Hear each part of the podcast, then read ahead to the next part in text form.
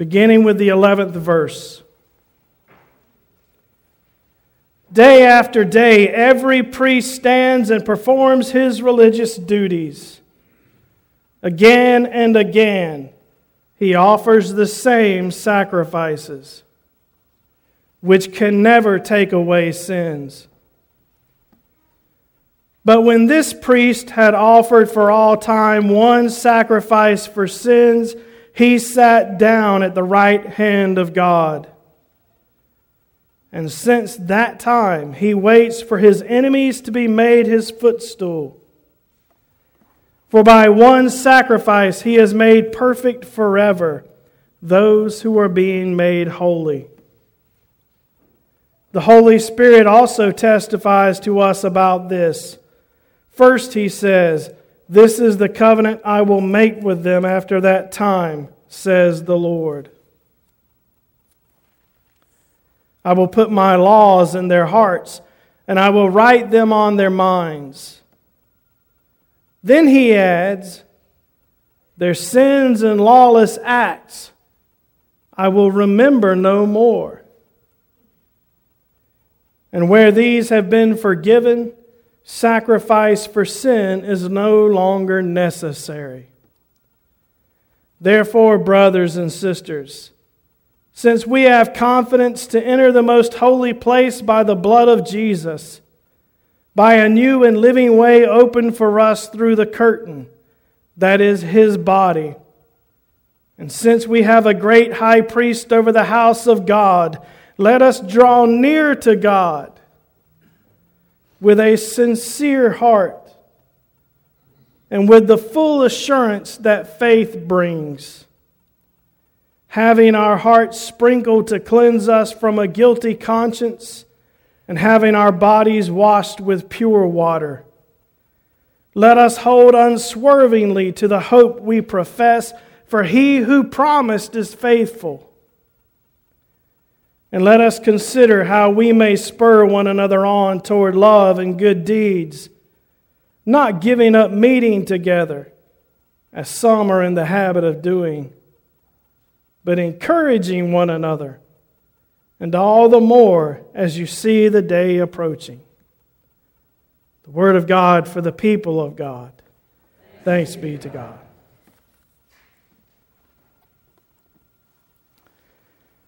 Reading from the 13th chapter of the Gospel according to Mark, beginning with the first verse. As Jesus was leaving the temple, one of his disciples said to him, Look, teacher, what massive stones, what magnificent buildings. Do you see all these great buildings? replied Jesus. Not one stone here will be left on another, every one will be thrown down. As Jesus was sitting on the Mount of Olives opposite the temple, Peter, James, John, and Andrew asked him privately, Tell us, when will these things happen? And what will be the sign that they are all about to be fulfilled? Jesus said to them, Watch out that no one deceives you. Many will come in my name, claiming I am He, and will deceive many. When you hear of wars and rumors of wars, do not be alarmed such things must happen, but the end is still to come. Nation will rise against nation, and kingdom against kingdom. There will be earthquakes in various places and famines. These are the beginning of birth pains. Word of God for us, the people of God. Thanks be to God. Right this second, I feel like there's a chance my throat, my voice might give out in the middle of this sermon. It's about 42 minutes long, so just bear with me, okay? y'all laughing? Y'all, y'all don't believe me? Have you ever heard somebody say there's a fine line between a long sermon and a, and a hostage situation? You ever heard that before? Your sermon title today is I'm Glad That's Over. In some ways, because I was glad that my thinking about a sermon title was over, but also because as I thought about this text from the book of Hebrews, I realized that there's something buried in it that we should all be glad is over with. Over with. Have you ever been glad something was over? You might be glad this sermon's over in about 20 minutes. You never know, but have you ever been glad that something you were going through was over? When you got to the end of it and you were able to take a deep exhale and feel the peace of hope come back? Oh, sweet Lord, I've waited for people on the other side of operating room doors and hoped and hoped and hoped. And when the doctor came out smiling, you feel the weight lift. I stood beside the bed of people who were dying and were miserable. And when they breathed their last, I felt that weight lift. There are times when we are glad that something we are going through is over. Sometimes those are things that we get caught up in that we don't realize in the front, that they're going to become dangerous for us and become what human beings in the Bible call sin. You ever heard that word? Funny little word. In the Greek, it means miss the mark, it's an archery term. But in its whole in the Bible, it's so much more than that. It's actually a power that seeks to divide us from God. It's sin that divided us from our Creator in the beginning. It's sin that caused us to lose our way. It's sin that would hold us fettered and tied down. It lays traps for us. And then sometimes we lay those traps ourselves. And the hard part of sin isn't just when we're caught up of it in it in the midst of it. Sometimes the hard part comes years later. When every time we feel at peace,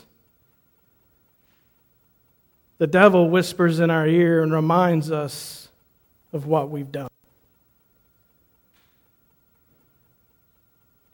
And we might wonder when will it be over?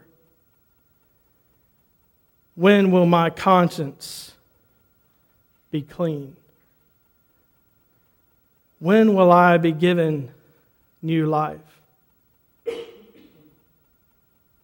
I went on a trip one time with a fellow named Chuck. We went pheasant hunting in South Dakota.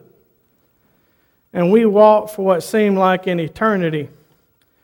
And at night, when we went back to the hotel room and I would lay down, I'd be out like a light. And Chuck asked me, he said, Dave, how do you go to sleep so quick? And I told him a clean conscience. But that wasn't really true. It was because they walked us so hard. But do you not have the experience that I have sometimes when you lay your head down at night and you think about someone you've wronged, someone who wronged you? Your thoughts turn to some way that you've fallen short, some way that you failed to serve the glory of God, or even you realize that your whole day was spent in selfish pursuits.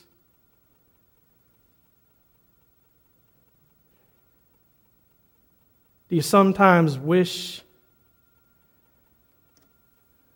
that those pricking moments in your conscience could be over? I think about it like being wired to something. Someone's taken a big piece of baling wire, tied it to my ankle, and tied it to something that I just can't seem to shake. And I wonder, when will it be over? At what point will I be done with dealing with that? read an article one time, can't remember where it was or who wrote it but I remember the gist of it. It was a psychoanalyst who was writing the article, and the article was written kind of about guilt in a way. And the question was asked why do we beat ourselves up about our past failings? And the person's position was good. They, you know, they basically entered into the question the same way we might by reminding ourselves that there's no such thing as the past. That all we have is right now. There's no such thing as tomorrow.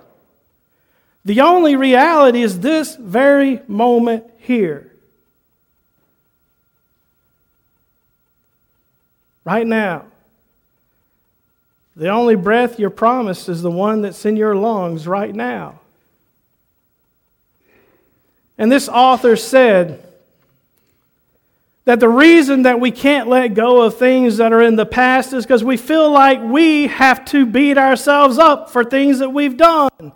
He said the reason that we won't let go of things is because we're busy creating pain for ourselves because we're angry with ourselves for having created pain for ourselves. Do you hear that? That's like beating yourself with a stick because you got a stick in your hand. the ancient Hebrews knew about that. They had a thing called the law, 613 commandments, some of them had counted, and said you must keep each one of these to be accepted by God. But that wasn't really what God wanted, it wasn't really what they all taught. It was just what a few of them taught. At its best, they understood that keeping the law was a way of honoring the God who created them, who called them out of nothingness to be a people, who called them out of slavery to Egypt. But it also became a bitter reminder that they couldn't keep it. In the book of Leviticus, there's all sorts of prescriptions for what to do if you sin, and most of it involves taking some sort of animal to the chief priest or the priests at the temple or in your high, local high place who would take that animal and sacrifice it. And in regard to the priests at the temple, not the priests in the village, they would sprinkle an altar inside the temple with that blood and make atonement for your sins. And so there was a constant knowing that for you to be forgiven, something had to die. There was a constant blood flow at the temple, I think. And the priests burned the fat from the offerings, and some of it they burned the meat, and some of it they ate the fat. But there was a constant smoke rising from the temple that I think constantly reminded them of their sin. And I wonder if they ever thought, when will this be over? And so the writer of Hebrews tells us that day after day after day, day after day, he said, day after day, the priests stand to do their work. And if I could find my glasses, I'd read it to you. there they are.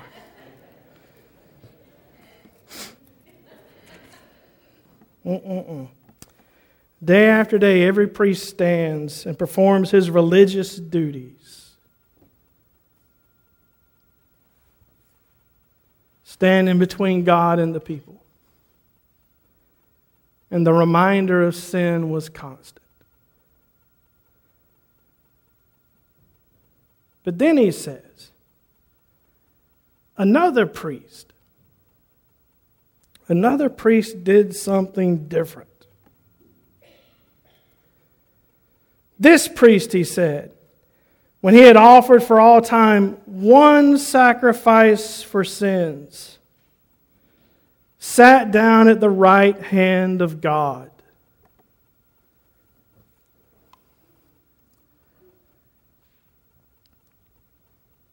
Have any of you had the experience of finishing a hard day's work and sitting down? What does that normally mean? Does it mean you're planning on getting back up and doing something else in a minute, or does it mean that you're finished? It means you're done, right?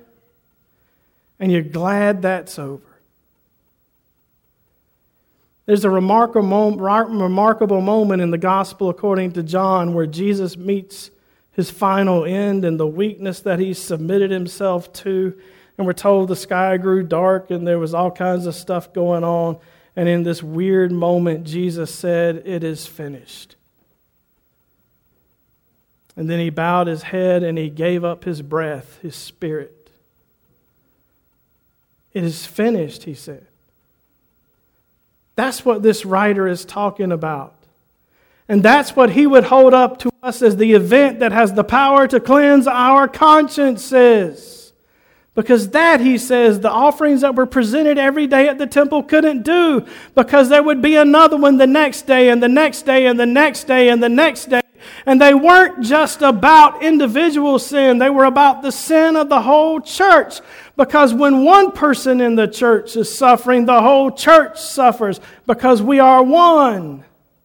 We are the body of Christ. And when one of us is trapped and hurt by sin, we are all trapped and hurt by sin.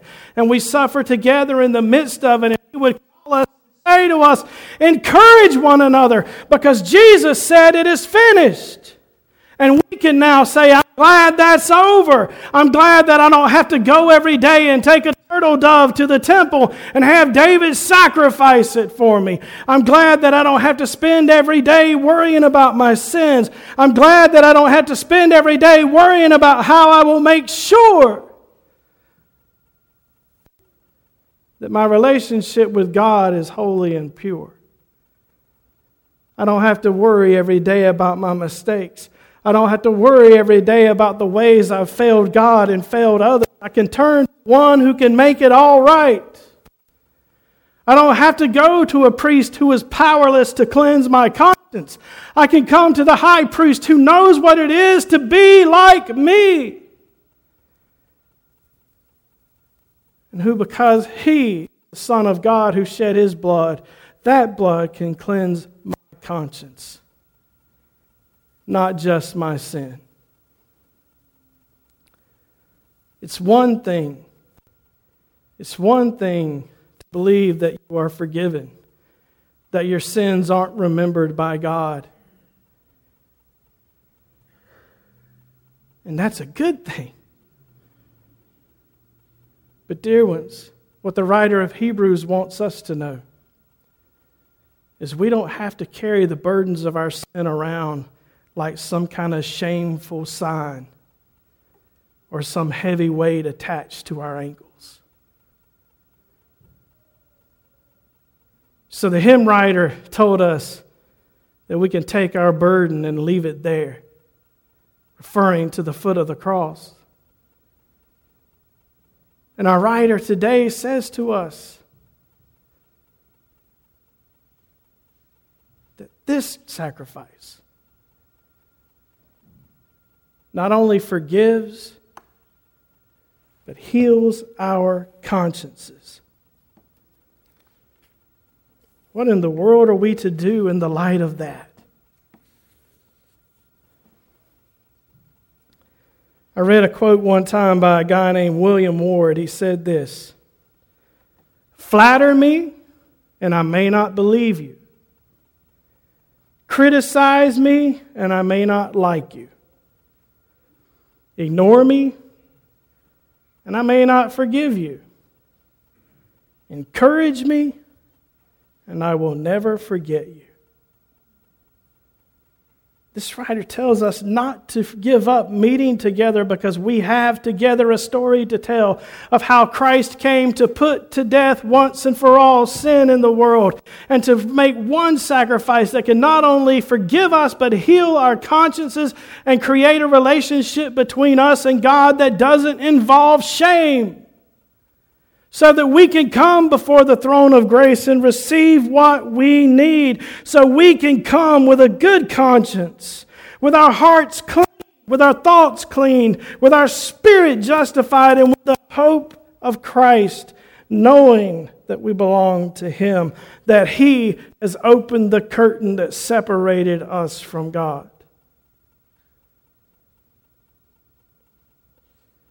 And so he says to us encourage one another. Be glad that it's over. Be glad that it's over. whatever sin haunts you when you're by yourself with no one around to distract you. Whatever it is that the devil whispers in your ear to remind you of how pitiful you are, be encouraged and claim the blood of Christ. And encourage one another. He says something that preachers have used at times to guilt people into showing up at church. I hate the thought of doing that. What does he say? Don't give up meeting together. Because it's how we remind ourselves that it's over, that it's finished, that the work is done, that Christ has sat down, and all we need do is repent and turn to Him in faith and believe that the offering that He has made for us is sufficient and that we can add nothing else to it. No amount of beating ourselves up for our failures will atone for our failures. Jesus has atoned for our failures already. So we're called to come to his throne and worship and sit before him in peace because the work is done. And I don't know about you, church, but I'm glad it's over. Amen. Amen.